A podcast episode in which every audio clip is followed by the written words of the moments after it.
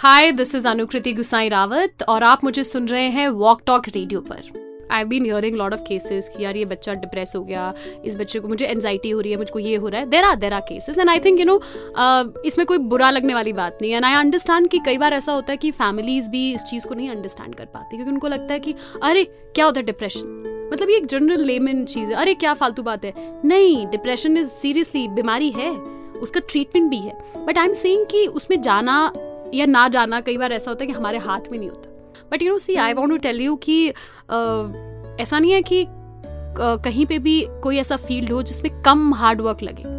हर जगह स्ट्रगल्स है और हर आदमी का अपना स्ट्रगल होता है। हर किसी की अपनी स्टोरी होती है। एवरीबडी कई बार लगता है, अरे यार, इसका तो आसानी से हो गया, इसका थोड़ा मुश्किल हो गया। No we do not know हमें नहीं पता होता कि किसकी ज़िंदगी में कितना स्ट्रगल है। और होता है। तो ओनली फैक्टर मैंने जैसे पहले भी कहा द ओनली थिंग इज़ यार अपने पे भरोसा करना चाहिए।